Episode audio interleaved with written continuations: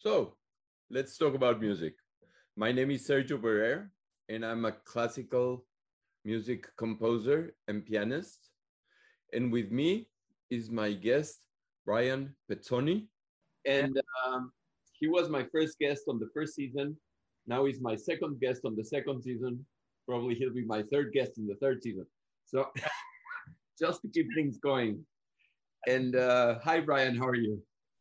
I'm doing fine, Sergio. It's nice to see you again. Yes, same here. Uh, I've been following you somewhat on Facebook and stuff, and things are looking pretty nice for you right now, right? You have a new a girlfriend, and and you. Oh yeah, Jennifer. You know we.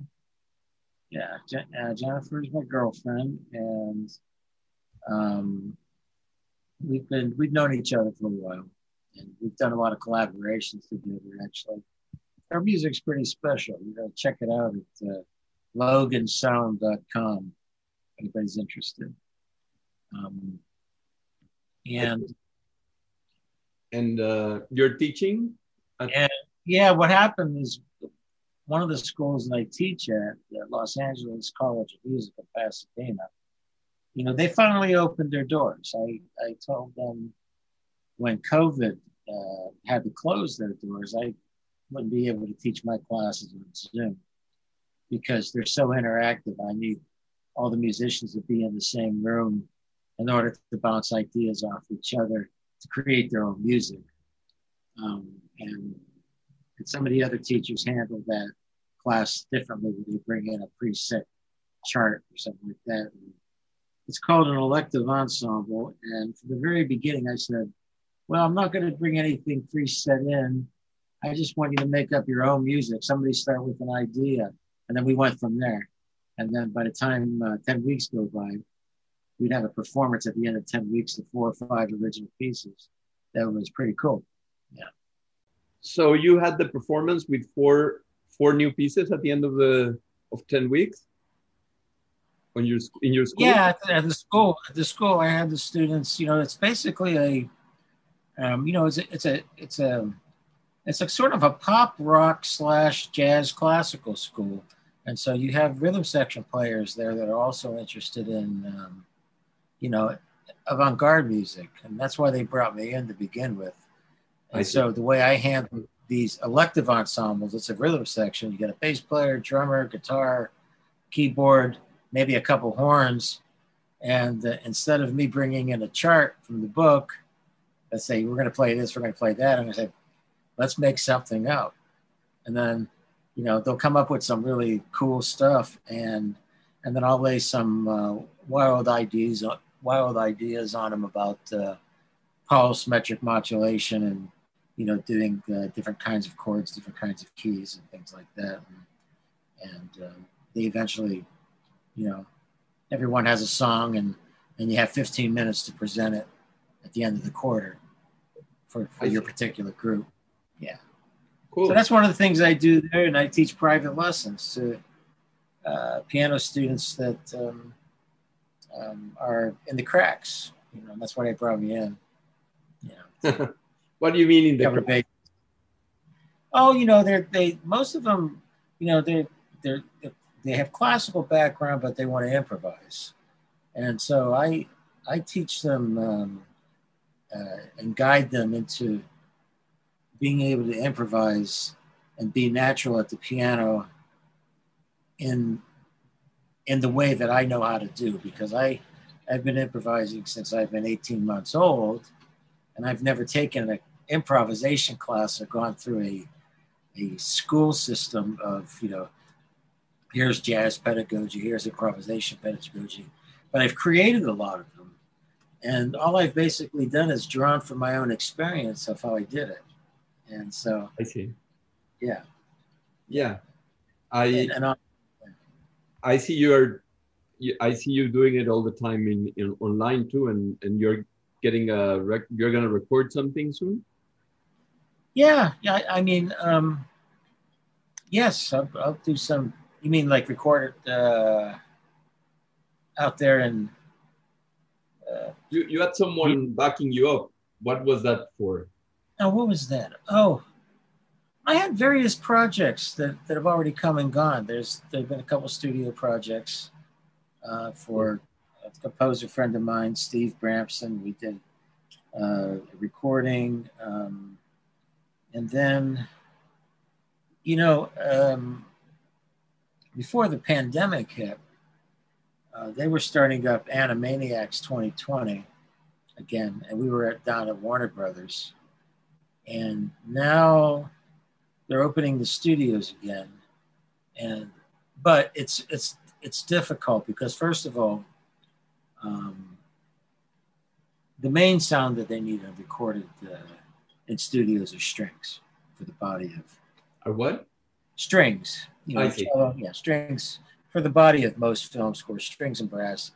Um, you don't need to have a piano there unless it's really something soloistic. Um, and if they want to, because otherwise they could program it in.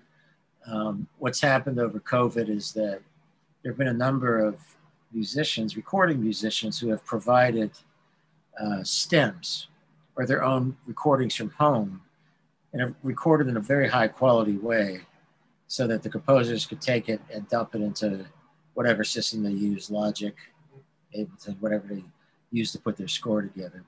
Uh, but I'm not set up that way. I was asked, but um, I don't have a good microphone. I have an older piano that I like out of tune.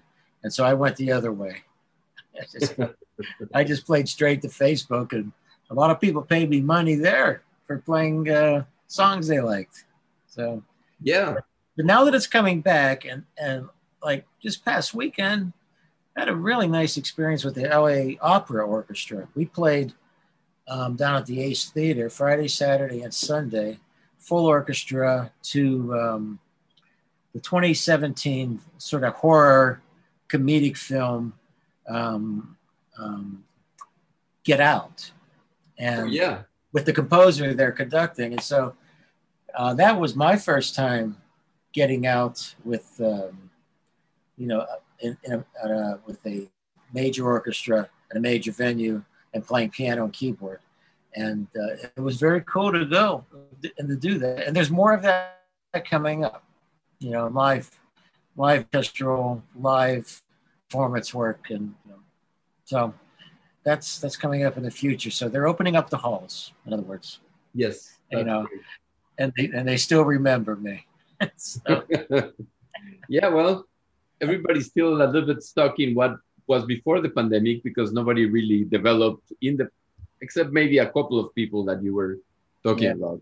Yeah. But um, anyway, yeah, I I'm very interested in in the way you improvise. I we talked about it last time, but I I didn't think about asking you to actually improvise something for us, and I wanted to correct that.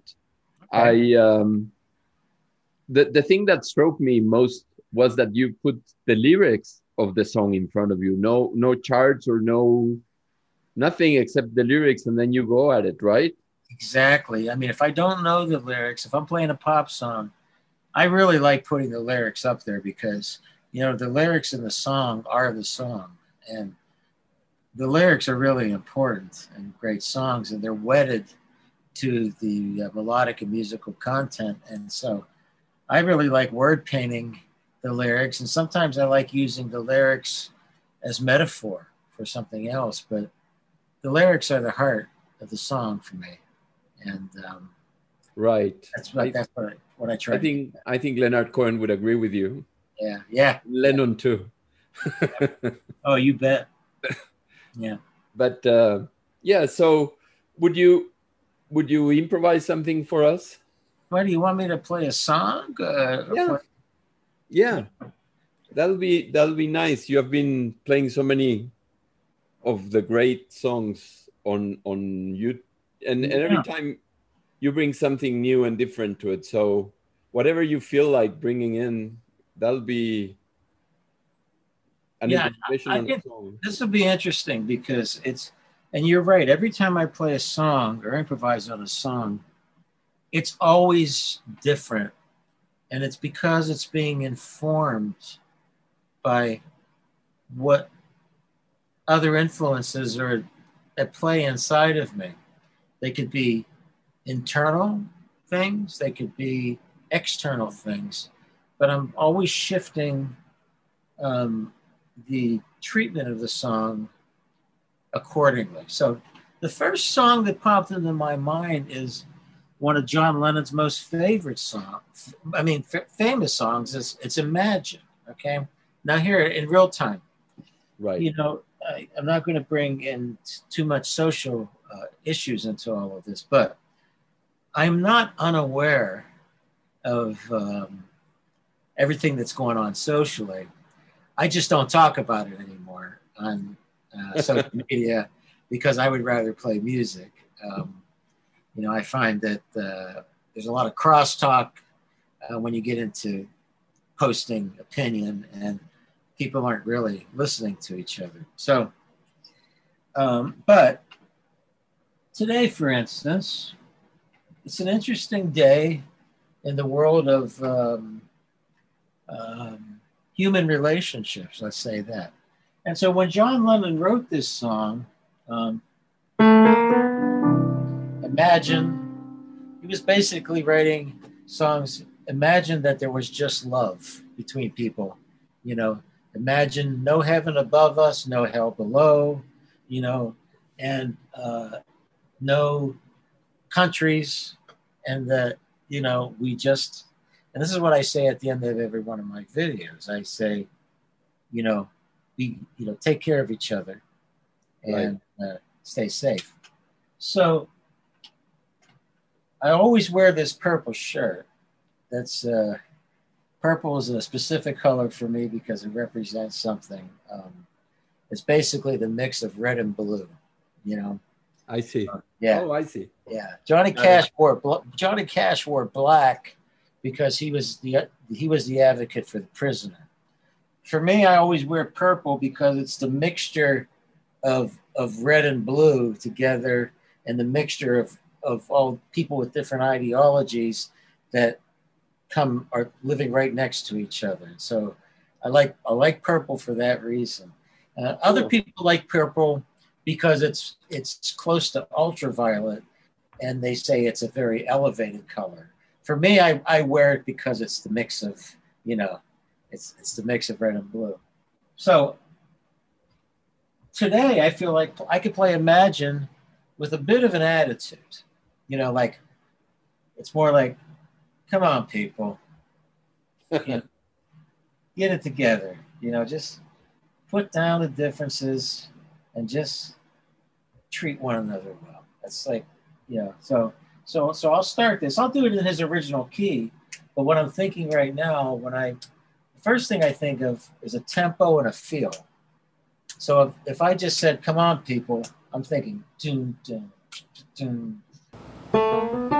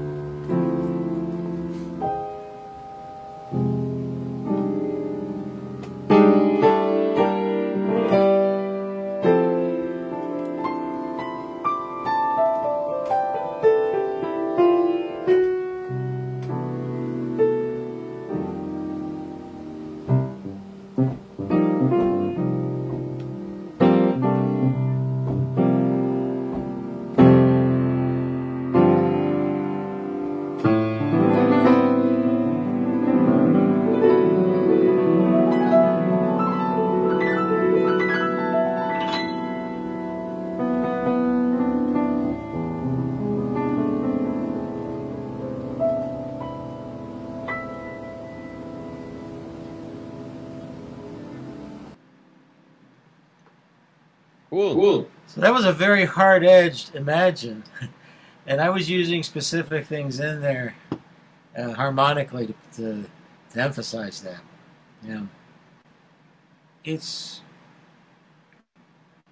because I've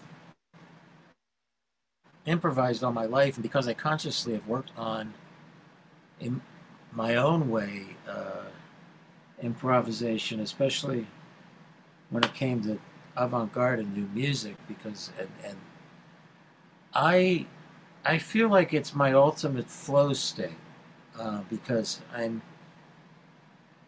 I'm expressing musically, and so that's.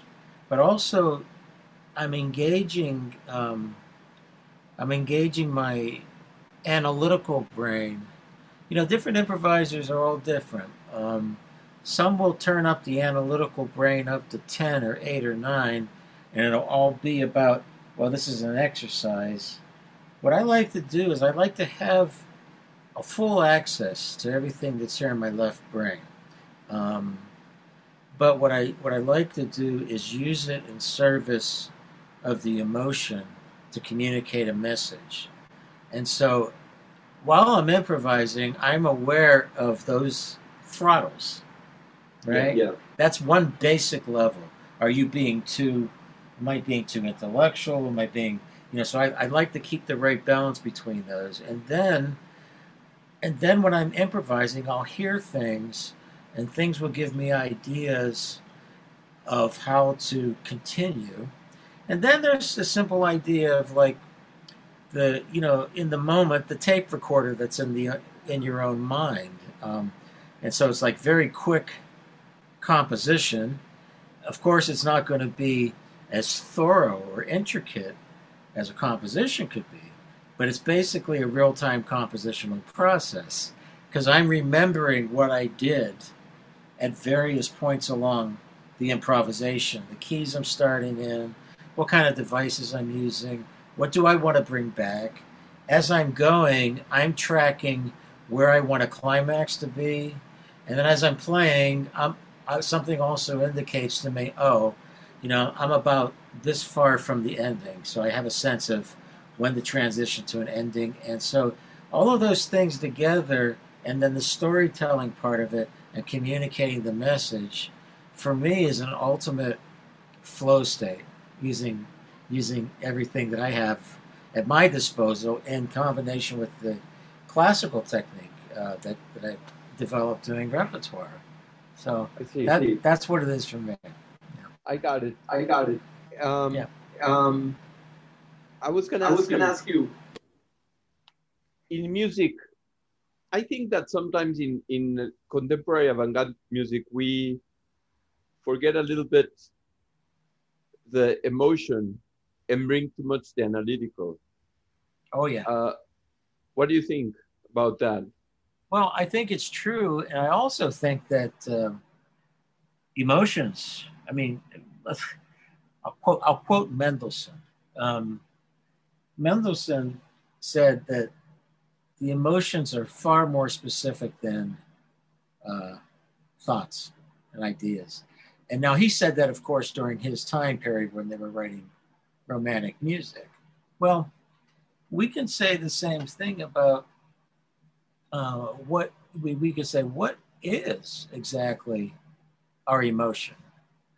Uh, because it's not so simple. It's not like, okay, these we have base states of emotion, rage, happy, uh, contentment, um, sadness, but um, the emotions are most of the time extremely complex because they're mixed.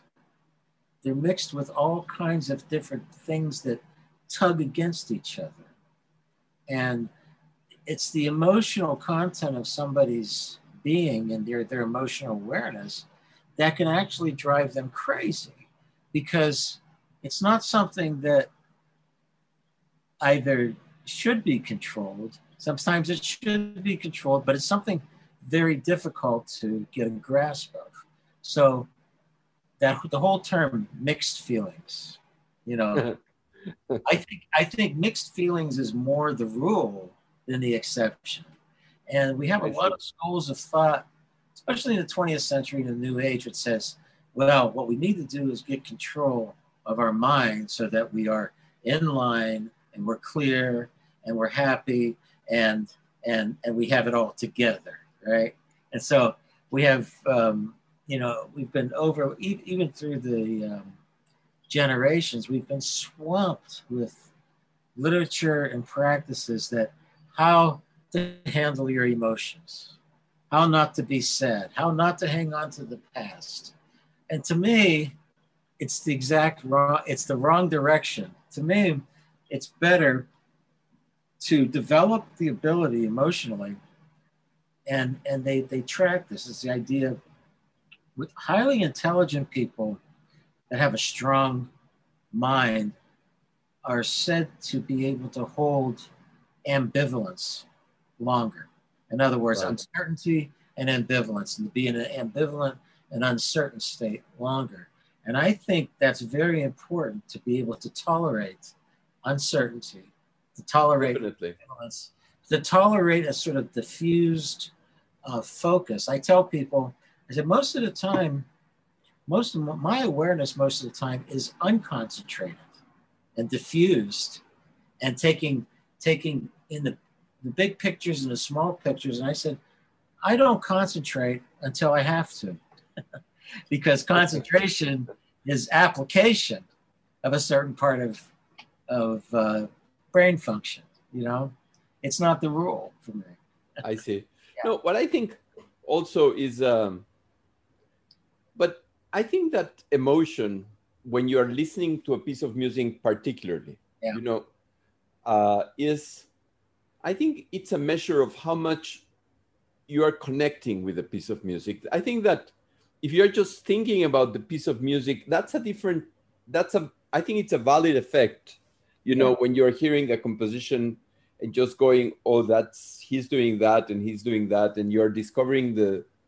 But when it really you're able to connect emotionally when it brings out some emotion i think there is a more complete connection to the music without that emotion sometimes i feel it, it can be more like analytical exercise you can get the the, the emotion of um, you know like solving a complex problem you know yeah, absolutely. you yeah. know and and uh, or or of figuring out a little puzzle or of mm-hmm. you know there is an emotion to that there is a there is a certain satisfaction to it yeah but i think that if you don't elicit some kind of emotional response to it uh excluding boredom i mean maybe maybe boredom is even valid my my piano teacher my my mentor used to say that you know for some people going in and relaxing in a concert and going to sleep is actually a, a benefit that I, they don't get usually so so don't put it down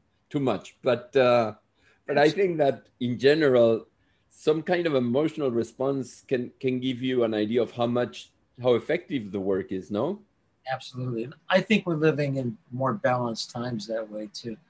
I have I just have a simple theory that at the beginning of the 20th century, back in the 1900s, uh, 1918, 1920, 1924, uh, we had um, uh, we, we were going through past the industrial age and, and, and the sciences, we were starting to, you know, there were people like Einstein and Heisenberg and, and deep mathematicians that were starting to ask questions philosophically and look at the cosmos in terms of non non-linear analyses. And, you know, artists are pretty smart people. Um, and musicians, you know, were the, the, the, the music music and mathematics lie very close together in the brain.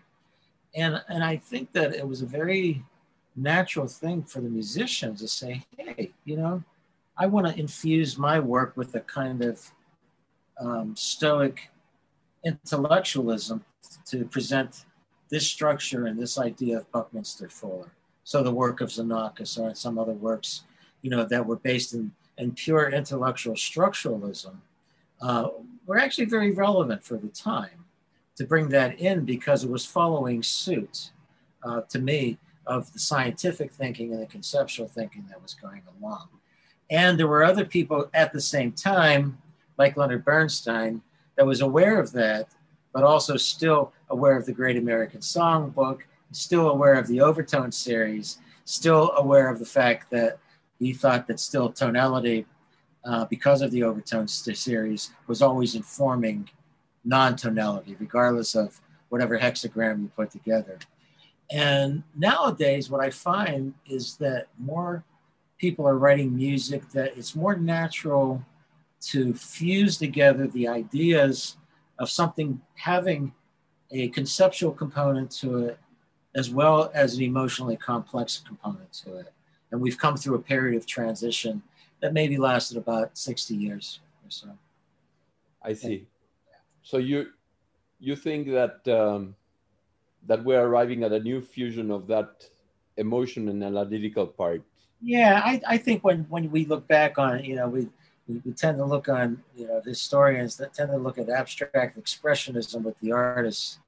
Um, uh, and, uh, and then they, and then they look at the revolt of abstract expressionism to jo- Joseph Hoffman and some others with, with the minimalism of uh, Joseph Klein and uh, Albers and um, and Rothko, and combine the minimalism of that with the minimalism of Steve Reich's early music, and going back to and, and, Philip Glass and going back to simple repetitive hypnotic patterns, and then you can see how in each of these composers and also the post minimalists, how they've started to grow back into the emotional area to balance the expressionistic um, and then the revolt against expressionism into these right. fusions. So there's all kinds of fusions exist in every aesthetic, whether it's fusions in classical aesthetics or a huge fusion altogether of fusion in the sense of, uh, you know, that like like what Scriabin always wanted, which was, you know, everything, you know, all the senses. And, and, a lot of performance art, a lot of uh, and then in music, in particular, fusions of pop and jazz, fusions of avant-garde and improvisations, fusions of, um, and even fusions that have to do with uh, timbral differences. Uh, I see. Yeah. And how beats are created uh, and what, what they're able to, what some of the young artists that are popular are able to discover in technology on the computer by, with an emotional response to a certain way that a bass drum is is is is filtered you know yeah i i i find there is the fusion of um of also sound and music you know that is happening. The, the, the the fusion of recorded sounds of things with music. It's yes. i think that's in its infancy really.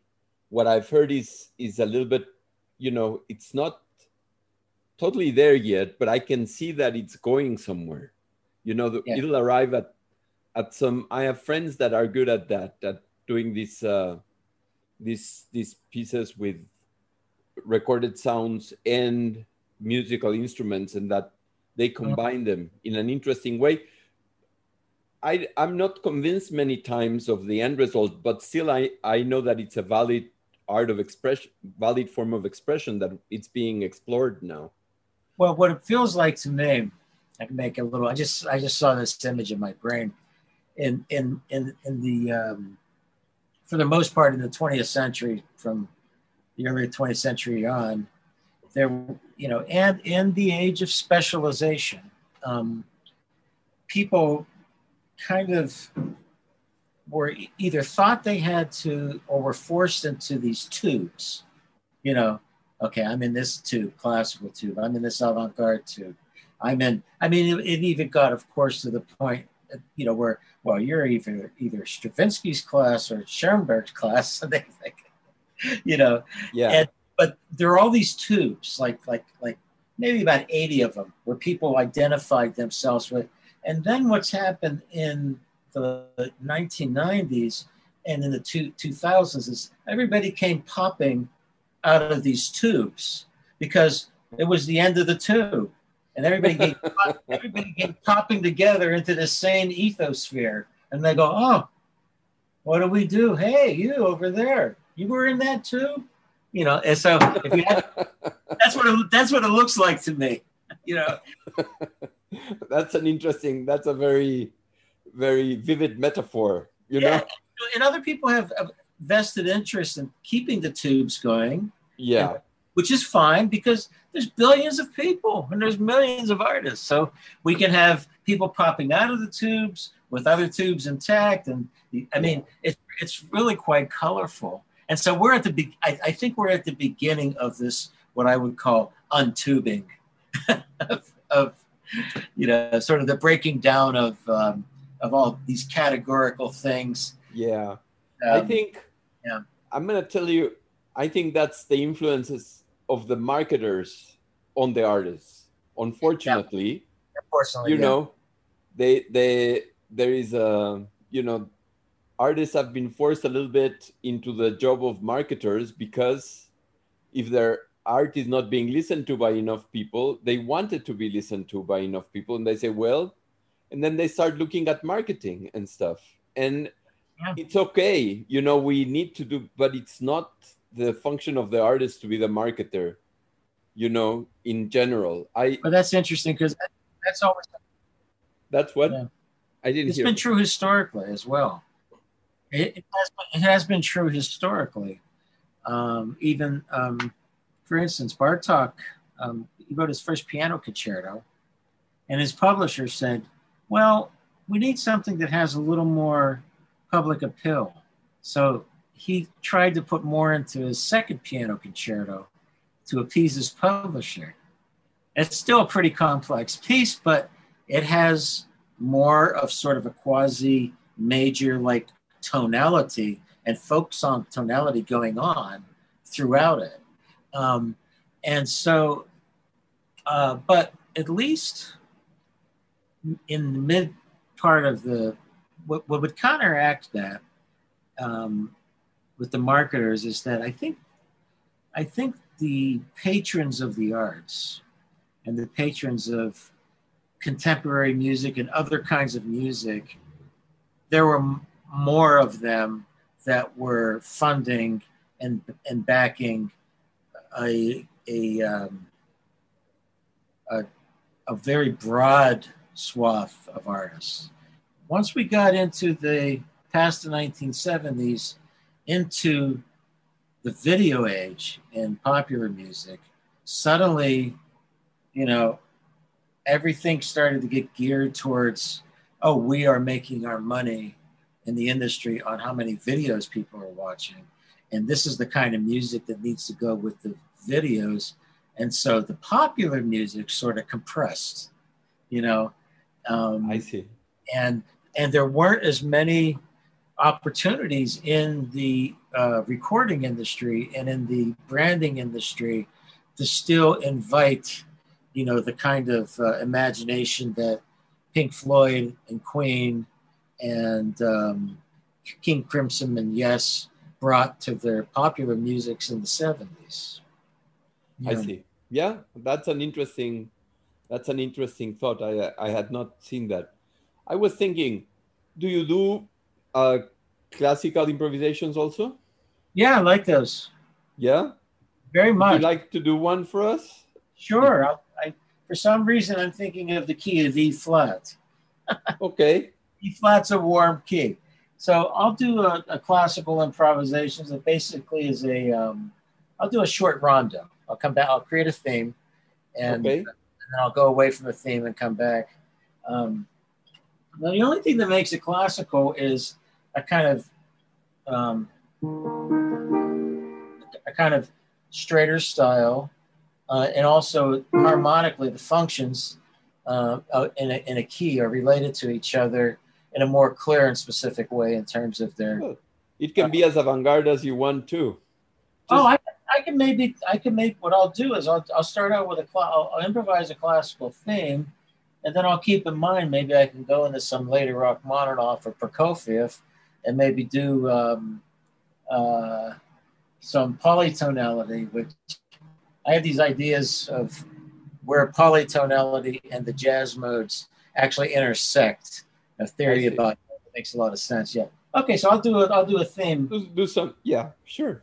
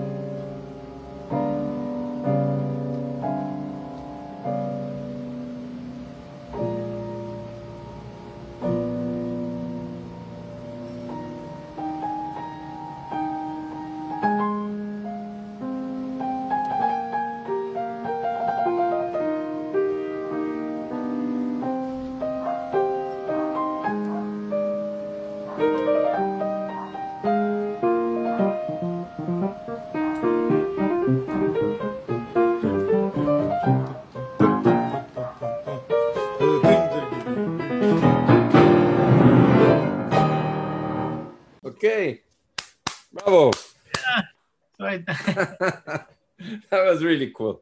I strolled, I- in- strolled into some different areas. Yeah. Yeah, why not? It's it's so nice to see someone with the chops to do that, with the chops to be able to to get the theme going, and then improvise on it and do different things with it. And it's I was Yeah. thinking how very few people can do that these days, and uh, and uh, you know, being a pianist myself, I love the instrument and and I miss being it played more and being used more. There is there is something very warm about a piano that you cannot get in other things. I think. Absolutely. And for me, I mean, I keep telling this story. I look at these hands, and and they they they, they sat on my great grandmother's piano piano when I was 18 months old, and so the neurology and the touch was and the expression and whatever however I was analyzing what I was doing and hearing in the inner ear and everything got wired together in terms of the whole system. And so I still feel that way. It's just that it's it's over the years it's been able to gradually progressively become more and more and more colorful and rich you know where you know i enjoy playing very simple things like them. And then i like bringing where i happen to be in terms of the edges of the pellet sometimes into it. And and it's actually kind of an endless process. So i do two things. Sometimes i push the envelopes in my own practicing. Other times i just like to go into certain areas to reinforce things that i've done before you know and to reinforce just to shine up. And you know it would be very similar to going and practicing repracticing scales on our pages which i'll do something sometimes too or taking a piece of repertoire and slowing it down to reinforce the initial learning stages of it i think it's it's very important to um, when the growth process when i'm teaching and i'm i'm I, i'm always telling the students to always go up and then come back to an initial part of the learning experience and then go up again come back go up come back.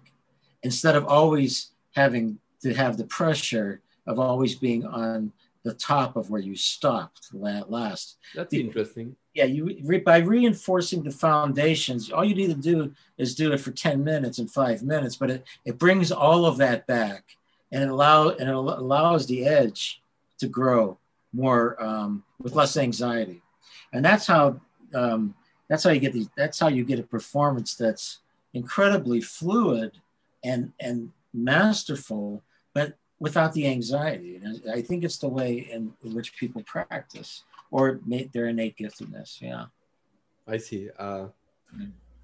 I I have a question. When you say go up and back, are you talking about how you practice the same piece, right? yeah you that could be that that's a metaphor that can be applied to the same piece it can Or be or go up and then go back to basic exercise.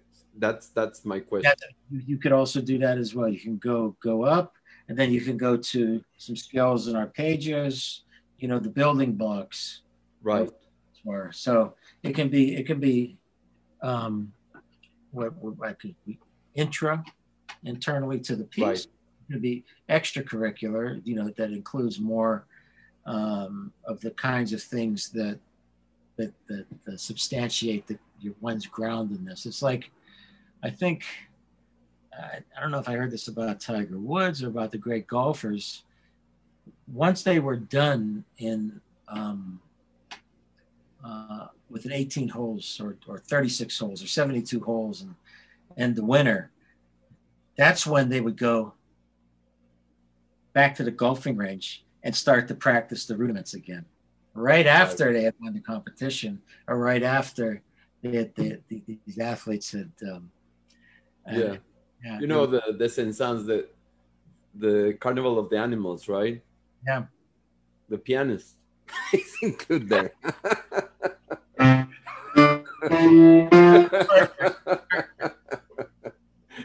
you know, my my mentor Mario Fenninger met uh, Godowsky in concert. Uh, Okay. Yeah. Godowsky was a great pianist and a great composer. He wrote Godowsky's music. Yeah. He wrote 54 etudes based on Chopin's etudes that were more difficult than the Chopin etudes. Oh, he did. Yes, he Oh, did. And they're out of print now. But I would love to get my hands on how do you make those things more difficult, you know? Oh, but- No. But Wow. one thing one thing that that Mario told me is that he used to be very nervous before a concert. He had stage fright. In a concert, you wouldn't notice anything.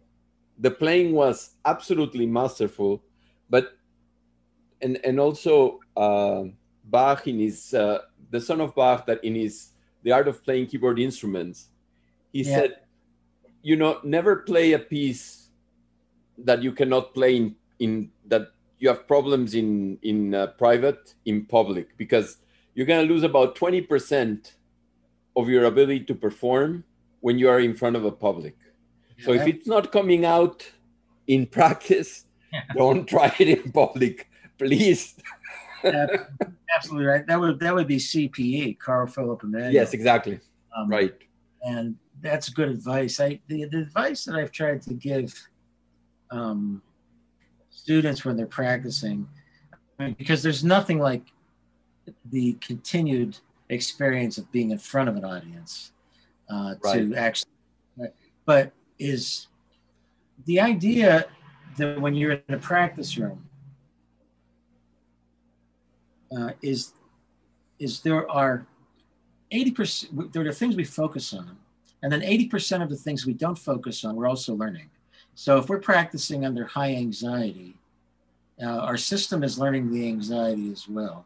That's true. Um, so and, and what ends up happening sometimes is if we're if we're always starting and stopping you know erratically and just fixing a wrong note well then the performance can be note perfect but what it ends up sounding like is a great performance of playing a great performance of not making mistakes. And that's all that's there you know because that's what was practiced.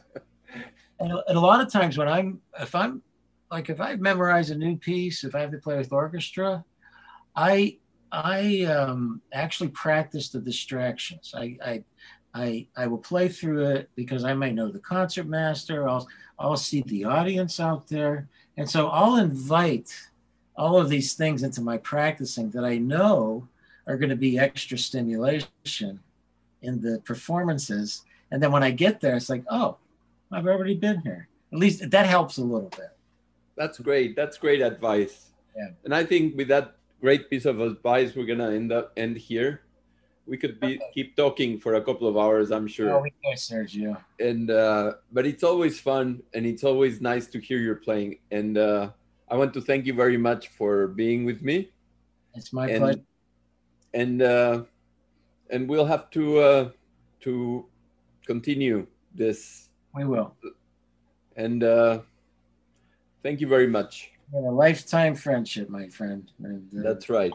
Take care of yourself. thank you for inviting me again